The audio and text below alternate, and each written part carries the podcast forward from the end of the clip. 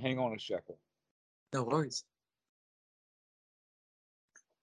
It'll be good as well because I can rewatch it and I can see what, what, what, what you know sort of revise it. Yes, that's the best use for it is so you don't have to take notes. You can take notes when you listen to the recording later. Brilliant. And it's also very important to repeat things over and over again. So that's an issue also. Um, so we had gotten started on um, the the story of Bhikkhu Buddhadasa and had uh, mentioned that uh, in the beginning of all of this, when he was a monk of about 10 years, studying uh, Pali uh, at, you know, like the top nine, he's like in the graduating class of a PhD in Pali studies uh, in, uh, in that, I think, or maybe he was like seven out of nine years of it or something like this, but he was quite late in it. And he was already arguing with the professors. And so he's he's uh, given a, uh, an opportunity for a public talk uh, that happened to have been a graduating class of a uh, university of um, uh, uh, nurses. And in that audience were people who did not appreciate what he was teaching. And so they made a big stir about it in downtown Bangkok, which happened to have been the seat of some of the oldest temples in uh, in Thailand or in Bangkok, uh, some of them associated with the uh, uh the royal palace, that neighborhood. Mm, mm. Okay, and so um, in in this Sanghadisesa, or in his trial, where they um, were bringing him on him on the charges of breaking the sangha by teaching something alternate uh, he was actually able to show in the Pali that what he was teaching was actually correct and true and right along with the teachings of the Buddha. Now, yeah. what happened with that was several outcomes, very interesting.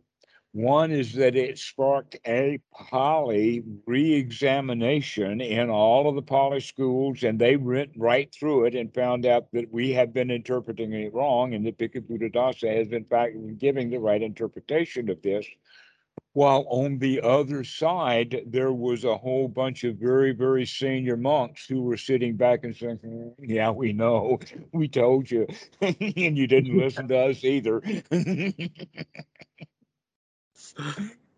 All right. And so the outcome of this trial was is that Bhikkhu Buddhadasa was teaching the right thing to the wrong people. That all along the right and correct Dhamma has been known, but it has not been public knowledge and has been kept within the Sangha, which that particular statement breaks two myths. Mm. One of the myths is is that the actual teachings of the Buddha have been lost and nobody's been enlightened for hundreds of years, and you probably heard that myth. That's what gives rise to things like the pragmatic Dhamma. Yes, yeah. I mean that's where I learned about Mahasi noting from and where Precisely. I got precisely. and from. and it is a whole flock of losers, of geese a flock of geese that are quacking and flapping their wings, looking for something that's right in front of them. And so that's also true. In fact, when I say that, that's also Thailand, but but Thailand has made a major shift out of the Visuddhimagga back into the uh, suttas, including having an, an entire uh, movement in Thailand uh, it's become a bit political and there's some things about it, but it's called anti-Asok. And what they mean is let's take things back before the time of Asok, which was the great, great, great grandson of King Boom. Uh, uh, oh, what's his name? Bimbi, Bimbi something or another. Bimbisara, maybe.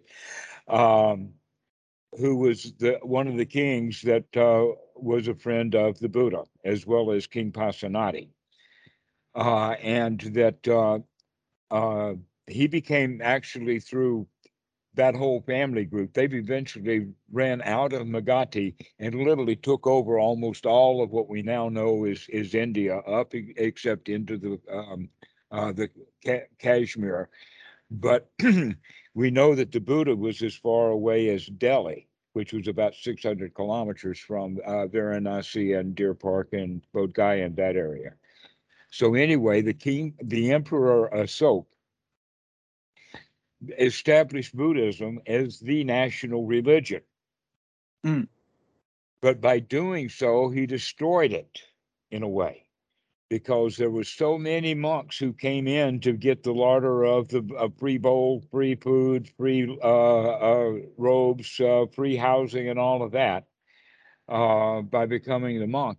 But there weren't enough teachers to go around. And so the students started teaching themselves, and that's where the split came between the Mahayana and the Theravada, basically. It's Yeah. more, much more complicated than that. Yeah, they didn't have the exper- the experience to go along with it. Yeah. Okay, so um, that then the Mahasangha versus the um, uh, the original Sangha. What happened in the story is that um, because there were so many monks that were outside, they decided let's get all of the arahats together and have a sangha of our own, a meeting to reestablish for ourselves exactly what it is that the teachings of the Buddha are. Mm. And so they had kind of an entrance exam. They're Mm. sort of like passwords or code words. If you know the Noble Dhamma, then you'll know how to answer questions and things like this. And many of the lay people are, let us say, ordinary people know the answers to these questions. But if you've got views or beliefs that coming from another religion, then you'll give your views and beliefs, and they don't let you into in the meeting. And Right, so all of those guys got really ticked off and went and had a bigger meeting. And this all happened in Rajgiri. If if the uh, uh, and the reason that it was held in Rajgiri is because that was the capital, and that um, King Asok sponsored the um, the conference. So Mm. now he had to sponsor even a bigger conference. Yeah, yeah. All right, so that was this that was beginning of the split, and that happened uh, a little over 100 years after, uh, about 270, 260 BC. That time period is when all of this occurred, as opposed to the Buddha's death at about 407, 406, 410. That that neighborhood is where they seem to have chased it down to now that they went looking for it exactly. So, um, with with all of that, then the point is is that even though there has always been an ordinary sangha of monks, there has always been this inner core. And the question would be, how do you bring new people into the old sangha so that it can remain and stay sustained for 2,500 years? And basically, that's the story that I'm telling you now about Bhikkhu Buddhadasa is how he made it into the inner core. Right, right. Yeah. Okay, and that is is quite an interesting thing that way because inside of this Sangha Dasasa were some of the senior monks that really did know the Dhamma uh, already and had been invited into the inner core. And surprisingly enough, it was very close with uh, in contact with the royal family. That the royalty, the nobility of the of the of Thailand, and the nobility of the Sangha had already been intertwined for centuries. Mm, mm. And so uh, there was a very, very famous monk uh, who uh, was born in 1860 as the son of King uh, Mongkut. And he became a monk while his brother uh, Chulalongkorn uh, reigned for many years. And they supported each other. And the um, uh, uh, the king gave then the monks support to reestablish the correct Buddhism within Thailand again. So now we're repeating it again in the 1930s, but it happened then also in about uh, 1910 or so. That time period is the period that we're talking about. Uh, and so um, one of his students then was made uh, was given the title of, and it's always appointed by the, the royal family anyway. They call it the the Samdat Sangaraj.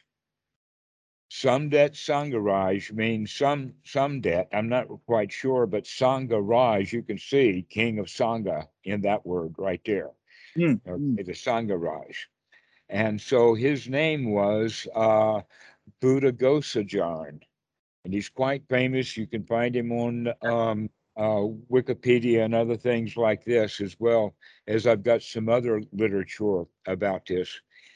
But he befriended Bhikkhu Buddhadasa and later came to South Thailand to visit Buddhadasa, and that they then became good friends. And Bhikkhu Buddhadasa took this old, most senior monk in Thailand as his teacher.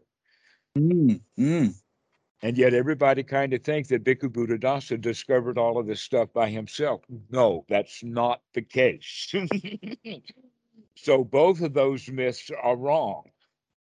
The, the correct way of looking at it, or if you want to say the correct myth, is, is that the Sangha has been secret and has been kept uh, uh, inside, aloof, and very, very high quality up to the point of the royal family of Thailand for many centuries. Mm. And that I thought that it was just a kind of Thai thing when I was in the US. And so there was an opportunity for me to teach a young Laotian monk who spoke English, but not his own native Laotian language, but he did some, and he had family members who were also monks. In fact, he became a monk to take care of one of his uncles who was also uh, retired from the U.S. Uh, uh, and had uh, Social Security. So he wants to spend the rest of his life as a monk. And the family says that's not going to happen. And the and the deal was is that his nephew becomes a monk so that he can take care of his uncle. Now that does Yeah, not yeah. happen at. That does not happen in Western culture. so Yeah, anyway, Very true. Yeah, but it does in Laotian culture because the family connections are that tight. And so I, uh, we became friends, the young monk and I, and I taught him the noble Dhamma, and he goes and rats on me. Oh no. and the next thing I know that's happening is that I'm be I, I'm I'm invited to travel with them to Denver, Colorado, to meet yet another uncle who is the abbot there, and the second most senior monk in uh, the Laotian culture within the United States. Right. And there, they were as surprised to find a, a fat old white man in the United States that knows the Dharma. And I Yeah. was surprised to find that any of them knew it. because all of my connections to the Thai culture had always been through do you know Bhikkhu Buddhadasa? And we just take it from there.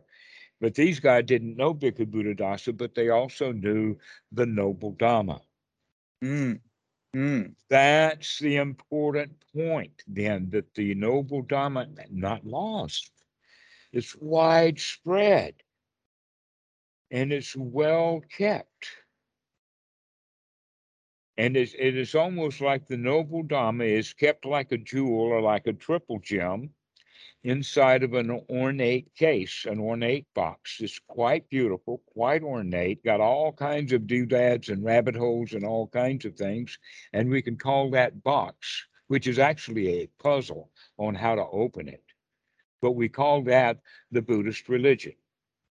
Ah. Okay. religion is what we give to people, and that if they play with it long enough, maybe they'll figure out which buttons to push Yeah. and, Yeah. it, and, and it will open up and then you can understand what the real teachings are Right. now right. basically how that has always historically happened is is that the right student has the right has to has to ask the right kind of questions at the right time to the right teacher Mm. Mm. and that's how that door opens is you got to be asking the right guy at the right time the right kind of questions The right thing at the right time to the right guy. Gotcha. Yeah. Okay, but that keeps it very secret. It Oh, keeps it highly high class and noble because most people uh, are attached to their beliefs, Mm. and so they don't like the noble Dharma. That in fact, there's been enemies of the noble Dharma. The Brahmins were especially enemies of the noble Dharma because it was right out in the open in India, and they warred against it. Mm. because it cost them a whole lot of revenue.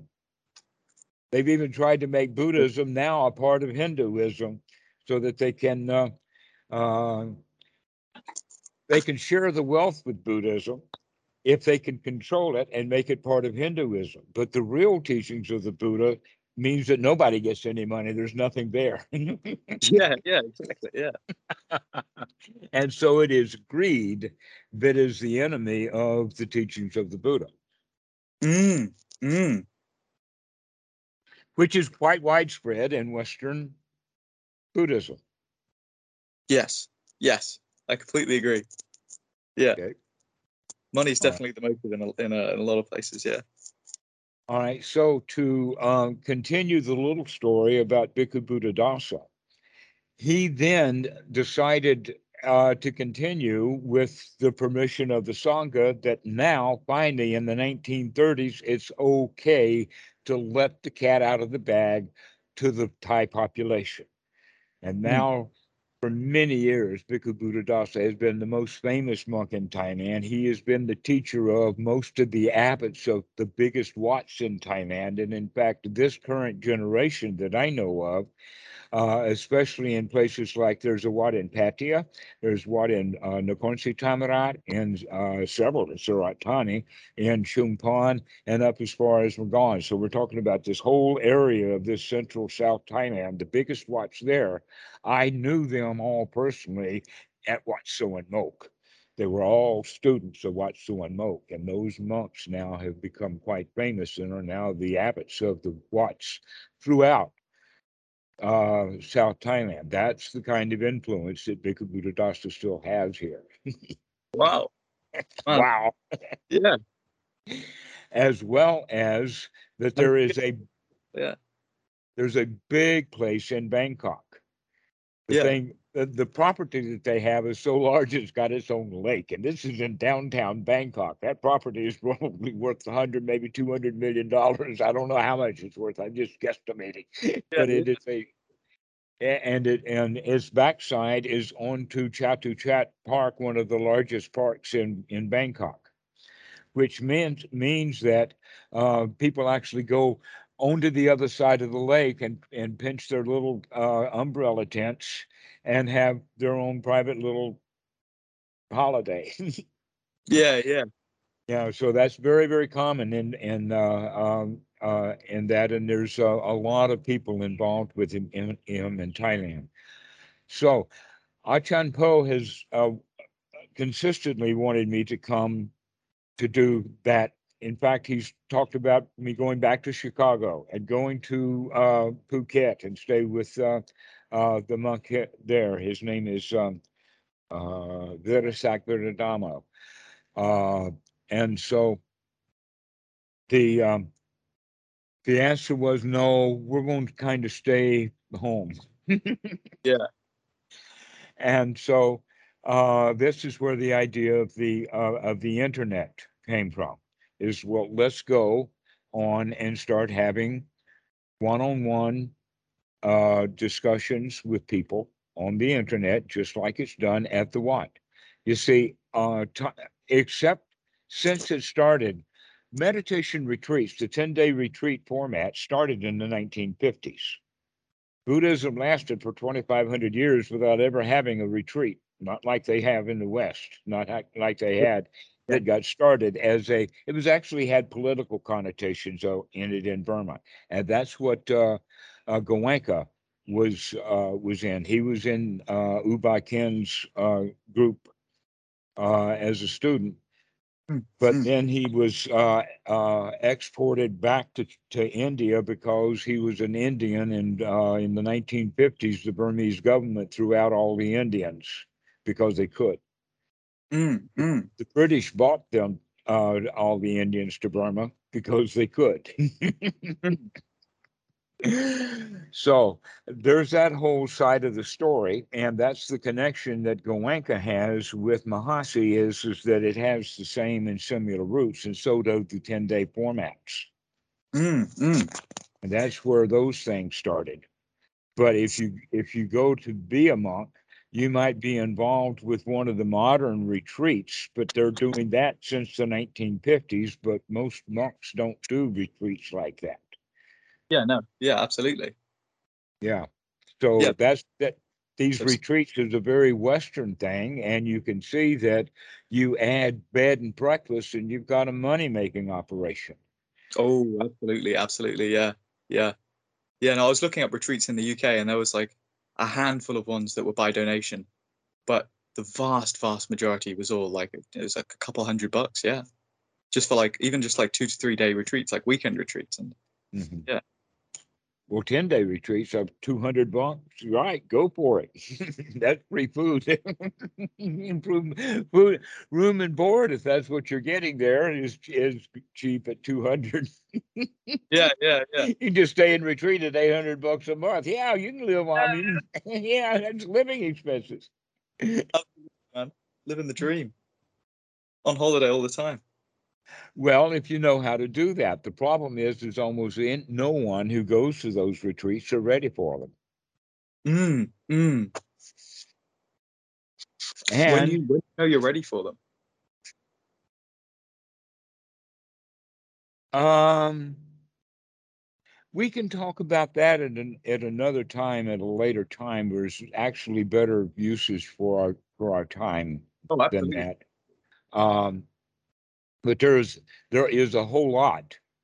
Uh, yeah, just a little bit. One of the things is is that they take everything away from you in Mm. order so that you don't have anything to do. Well, that's easy to do for your village kid because when you take anything away, everything he's got away from all you took was a stick. Yeah, yeah, yeah. All right. But your cell phone and your books and your laptop and your notebook and your ballpoint pens and all of the stuff that you use to define yourself and also to time structure is taken away. And now the students don't know how to do time structuring. Dogs know how to structure their times better than humans. Yeah, yeah. Without all their tech and their gadgets and that. Yeah. hmm And so, um, let us say that being on the diet of having removed all of that stuff from your life for about a month would be a good way to start a retreat. Mm, mm, mm. Okay. Uh, to go into seclusion a little early. Another thing is is that the students don't get any preparation at all. They just sign up for it's like a business deal. 10 days. You start here, you start paying out, it ends here, you stop paying out. You got your money's worth. Goodbye, get out. Yeah, yeah. There's not like Uh, further support down the line. Exactly. And it's not a Sangha because the students are told to be in silence and so they don't even get a chance to become friends. Uh, We could walk out of there with a hundred friends. And Mm, in fact, that's what we, yoga classes, yoga retreats are much better than some of these meditation retreats because you can build la- lasting friendships. Mm, mm. Mm, Have a good boohoo, clean a whole lot of stuff out, and have a few friends to boot. You go to a meditation re- uh, retreat, you do a lot of crying, and you don't get much out of it. yeah, yeah, exactly. Yeah, yeah. and because the students are not prepared. So that's enough for that. We can talk about that. What's what's a better thing to do with our time anyway? Yeah, Because yeah. we can we can we can find ways of uh, practicing correctly on the subway Mm, mm.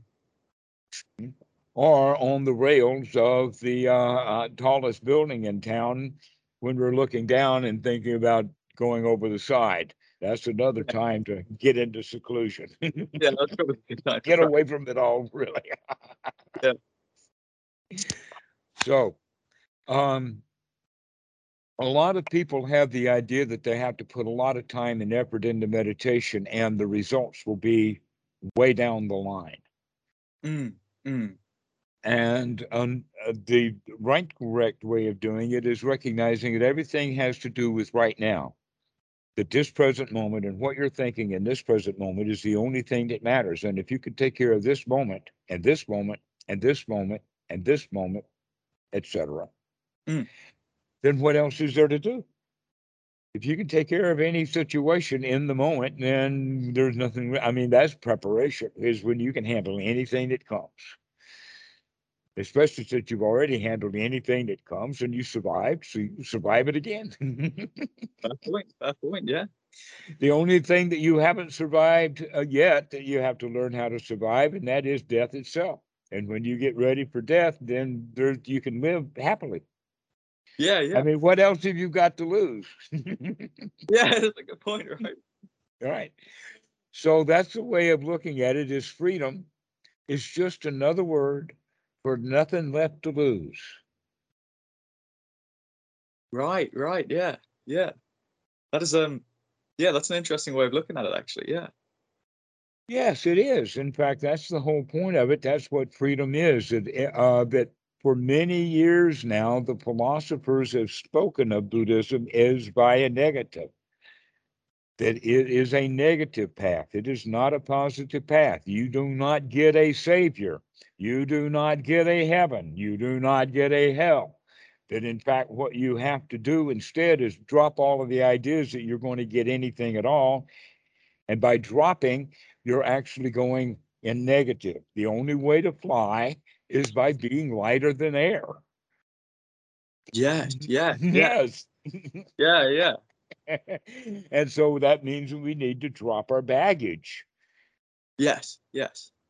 And the baggage that needs to be dropped is the baggage that we're carrying at this particular moment. Because that's the only baggage that we've got that's keeping us from flying in this particular moment. I like it, man. I like it. I, I think I can see where this is going a little bit. Yeah. Exa- well, it's actually going right into the Four Noble Truths and the Eightfold Noble Path. And it's most specifically talking about practicing the path according or practicing the path by using anapanasati.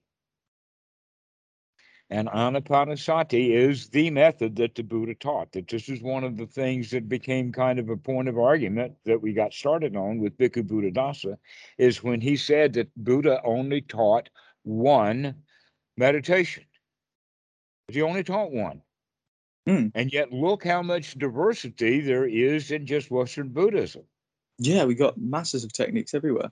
I even said to you that I was trying to, you know, learn learn a whole bunch of them and just find out what works myself. Yeah.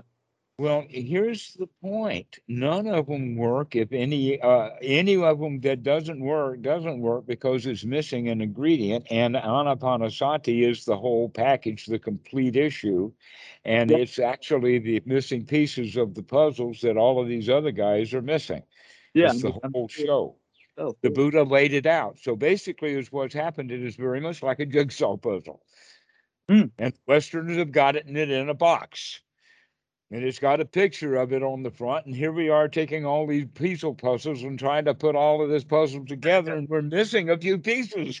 There's a couple of pieces gone. but Anapanasati Sutta, and that is um, uh, th- that it's there uh, in the suttas. The Bhikkhu Buddhadasa points this out and has uh, had several lecture series on Anapanasati. There's wound up at least four different books on Anapanasati under his name because they've been translated into English after being transcribed from the audio into the Thai. Hmm. Hmm. Okay, so um, so there's some language and translation issues, and there's also some cultural issues in there. Some of the stuff that he says doesn't make sense. Makes Hmm. perfect sense to the Thai people. Yes. Yeah. Yeah. so, um, in in in that regard, um, this is what Achan Po is wanting is is that we can actually take this old teaching of the Dhamma that's been well kept and well secret and well working and open it to the world because the world may be ready for it now. There's a whole lot of signs talking about providence and Christian stuff. No, I'm not talking about any of that. I'm talking about the fact that it feels safe to do it now. Hmm. Hmm. The likelihood of me being strung up in uh, Yeah. under a bridge for what I teach is unlikely to happen. Now, in 1920, it could very well have happened in Missouri or in, in Mississippi. Hmm. Hmm. In fact, I know places in Mississippi now that I could get strung up if I went there.